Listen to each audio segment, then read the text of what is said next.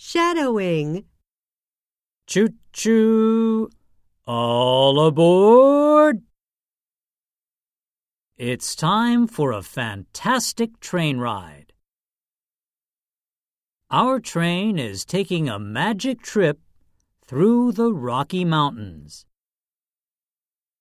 Look at the scenery. Wow! Look at those big mountains. Look at the green forest. What else do you see? You can sit on the top floor of the train or on the bottom. You can even sleep on this train and order some food to eat. There are not many trains in Canada. This train is called the Rocky Mountaineer.